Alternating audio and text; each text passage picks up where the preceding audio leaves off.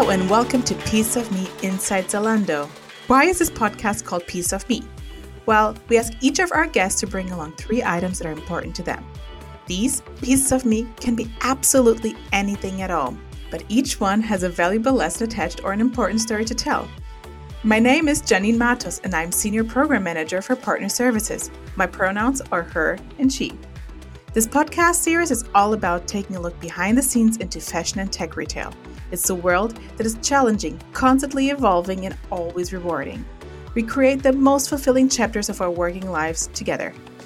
We will give you the tools and tactics to succeed in fashion and tech retail and find out more about leading figures in the industry as they discuss their pieces of me. On this episode, I'm talking to Neil Saxby, Head of Logistics Engineering. Hi, Neil. How are you? Yeah, I'm great. Thank you, Janine. It's really nice to meet you face to face for the first time this morning in the office in Berlin. So, digging right in, are you more in Berlin or actually traveling around in Germany? It's a combination, Janine. I'll be honest and say I would like to travel a little bit more around our sites, but I have a team of people who really operate at that front end. So my time is generally spent uh, a combination of out at the sites, or really in the office in Berlin, coordinating with my central team and other stakeholders. So 50 50, I would suggest. Do you want to give us some more information about yourself? So I was raised in the northwest of England. The biggest city uh, in the northwest is Liverpool, which is the home of my beloved football club. And I'm sorry if I've offended any of the listeners saying that. I'm a, a, single dad, but my kids are a really huge focus in my life. So we do so much together. I have relatively young kids, but I'm not the youngest guy. They prevent me from getting old, certainly mentally at least. So, what gets me out of bed in the mornings? I would say that I do get bored quite easily and I'm always looking for new challenges. So, for me, Zalando is the perfect employer, the perfect work scenario because the range of topics is so varied on a day to day basis. So, and it's such a dynamic environment and it, it keeps me more than entertained. So just generally, I um, I like to drive progress. I'm really quite pragmatic but positive. I have to make tough decisions because I'm in a lead position. But on the flip side to this, I also really like to develop people. You know, so I've seen some fantastic development of people over the years, turning uh, what I would say uh, Jedi apprentices into Jedi masters, let's say, and uh, it's it's great for retention. It's great for succession planning. It's great for employee morale, you know. And within the world of Zalando, we're really investing heavily into apprenticeships. So we already have a pilot model operating in the south of Germany, and now we're transferring that up into the northern part of Germany this year, which is a really great step for us, investing in the future, which is really where we want to be. Nice. Before we really look into what actually you do, can you first tell me what are the three pieces that you brought with you? I would call it a random or eclectic selection. So I have a, a small A5 blue notebook. I have an airline boarding pass and I have a collar for a small dog. That's a very broad variation, let's say. I'm really looking forward to hearing the stories behind them. But as a head of logistics engineering, what do you actually do? It's really difficult to know where to start with my role because the start and end are really, uh, it's such a huge spectrum that my department cover for Zalando. So, as a team, if I just start with just painting a little bit of a picture, we have a number of hub warehouses around Europe. We cover across Germany, Italy, Poland, the Netherlands. And within those warehouses, or within the whole logistics operation, me and my department are both responsible for the buildings themselves, including all of the lease agreements, the energy connections and contracts, making sure the buildings are safe, they meet legal compliance and social standards, and they're a great place to work. And also inside the buildings, I'm also responsible for all of the automation solutions that we, we maintain and manage and we take care of to deliver a service for our operation. When somebody places an order on the Zalando website, the Zalando website effectively interfaces with all of the equipment that I'm responsible for. So if somebody does place this order, we know which warehouse is the most optimized in order to deliver that order in the, the most time efficient way. And then my system then takes over and it's a combination of um, processors and communication network and then uh, electronic, electrical, mechanical equipment, which is all interfaced and combined to ensure that that order is delivered in the right way through the whole warehouse process into our transport network, and then it's delivered then out to our customer.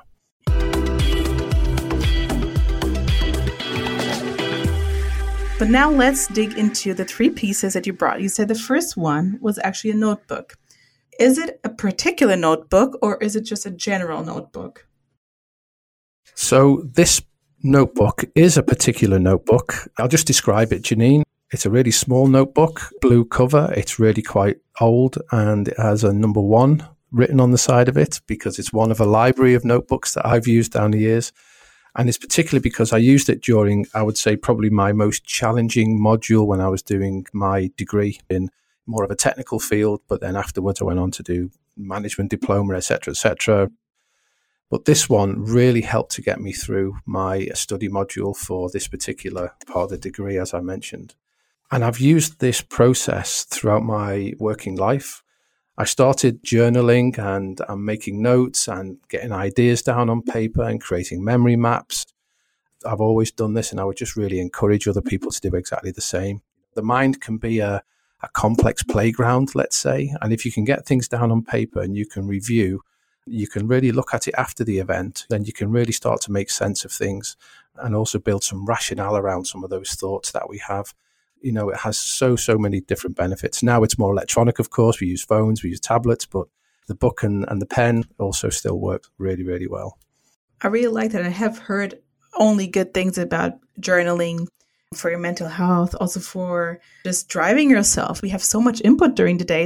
As you said, that was your number one. So, by which number are you already?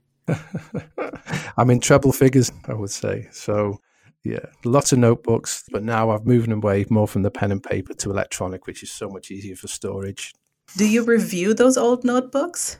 I do from time to time because I have them categorized. So, for instance, this particular one has lots of electronic formulas and things like this. So, it, it will be very, very rare that I would refer to this one. But certainly, in terms of, um, for instance, Janine, you know, I wake in, you know, in the middle of the night sometimes, as we all do. Your mind goes into overdrive, let's say.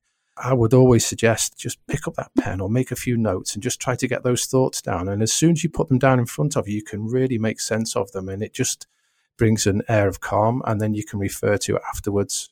But I definitely refer back to to some of my my notes, and this could be many many months later as well, because I, I tend to keep it in a categorized state, so I almost have like a, a library system to help me do this. Did you ever have the situation that once you were rereading one of your journals that you actually remembered, all oh, right, there was still a goal that I want to achieve. And because of our everyday life, you actually went back and started maybe that project. Yeah, for sure. I also look back as well, Janine, and, and maybe sometimes I laugh at some of the notes that I've made at the time, which seemed so important and really quite a, a, big focus in the middle of the night. But then you, you, look at it some months later, you think actually, when you put it in the wider context of things, really it probably wasn't such a big thing. But you know, we, we face different things throughout our working life. And certainly if you've journaled, you can certainly look back and understand so, what did I do about it the last time that this occurred? Or actually, I made a note about this, and and um, and it's a trigger for you to maybe take a different kind of action. So, yeah, I would highly recommend the journaling. It really, really works for me for sure. Thank you. That's a really good piece. I really like that.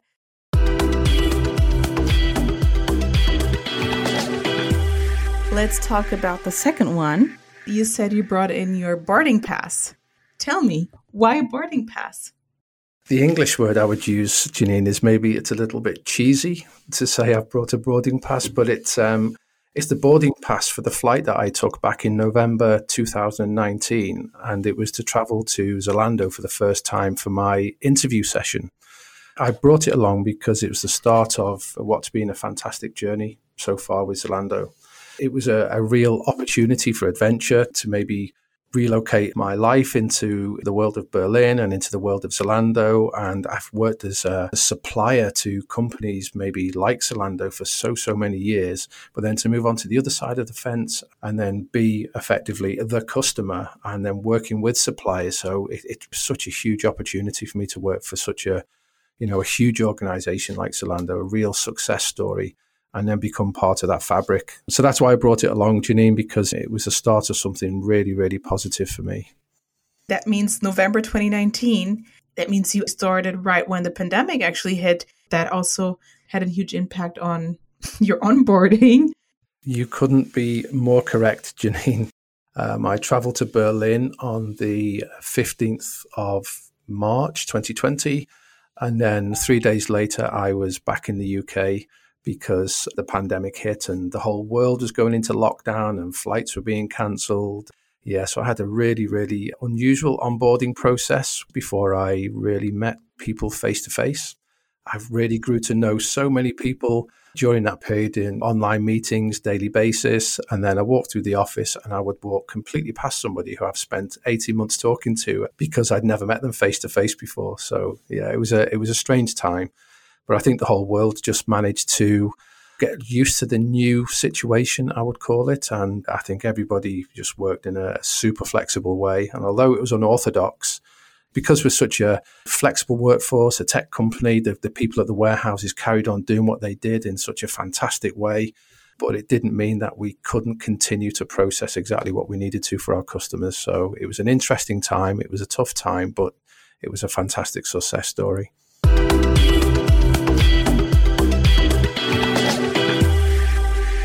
So now the last one, the third piece, you said a dog collar. I did say dog collar, yes. And this belongs to my four year old furry little friend called Teddy. He's only a, a, small dog, but he's he's fantastic for my well-being, is how I would describe it. So I brought it along because I've pretty much throughout my life I've had a, a dog in the family, and when I've not had a dog, I've really really missed this because it's such a fantastic outlet. Having a dog forces me to get out for a walk. It forces me into the fresh air, even when the weather's not so good and you're not feeling like it's the thing you want to do. You always feel better, you know. And a dog is always always there with the the happy face and the and the wagging tail, and and it's just really good for, for my personal well being because I, I really enjoy the the companionship and the exercise if I don't need to be near my laptop when I'm certainly working in the UK, but I need to make a call, I will try to make the call while I'm walking the dog, for instance, because then I'm getting this fresh air. I'm also getting the exercise. And I'd also encourage the person at the other end of the line to do exactly the same. I think it's really important to remove yourself from the work environment for small parts during the day, if you possibly can. Take that fresh air, you know, feel the the sun maybe, or even the rain or the wind on the face really, really important for well being. And whatever is the right balance for the individual, try to create that balance. Yeah, that's true. And I really like the mental health direction because a dog can give you so much. Just this happiness that they have when they see you, they just give you so much. And from all the pets that are there, I think dogs are the ones which show you the most affection in that sense. Do you have a specific dog breed that you usually have? As I understood, Teddy is actually not your first dog. Yeah, so he's this one is a little curly haired thing called a cockapoo. So he's a cocker spaniel crossed with a poodle. To answer your question, Janine, I've had different dog breeds down the years. I've had uh, Labrador retrievers, uh, a beagle, I've had uh, spaniels, and now I have my uh, cockapoo. Neil, you did bring along the notebook where you said it's really helpful for journaling. And with the dog, the dog actually also helps you. How important is well being for you? Does these two things really ground you? I use these things really as a measure of prevention to stop things, for instance, building up in a negative way. So, the dog walking to get the fresh air and the exercise, the journaling to help me to rationalize some of my thoughts and ideas. And for me, because everybody's story is very personal to them, it enables me just to keep a really nice balance because I do know people who, for instance, maybe don't rationalize things so well and maybe things get on top of them slightly. So, yeah, for me, it's definitely a prevention and a balance mechanism. And that's why I would just recommend it for, for all. Neil, thank you so much. Thank you ever so much, Janine, for inviting me along to be part of this podcast. And I was really happy to share my thoughts, ideas, and uh, the stories behind my three items. This was a really great episode. I really like the items you brought with you.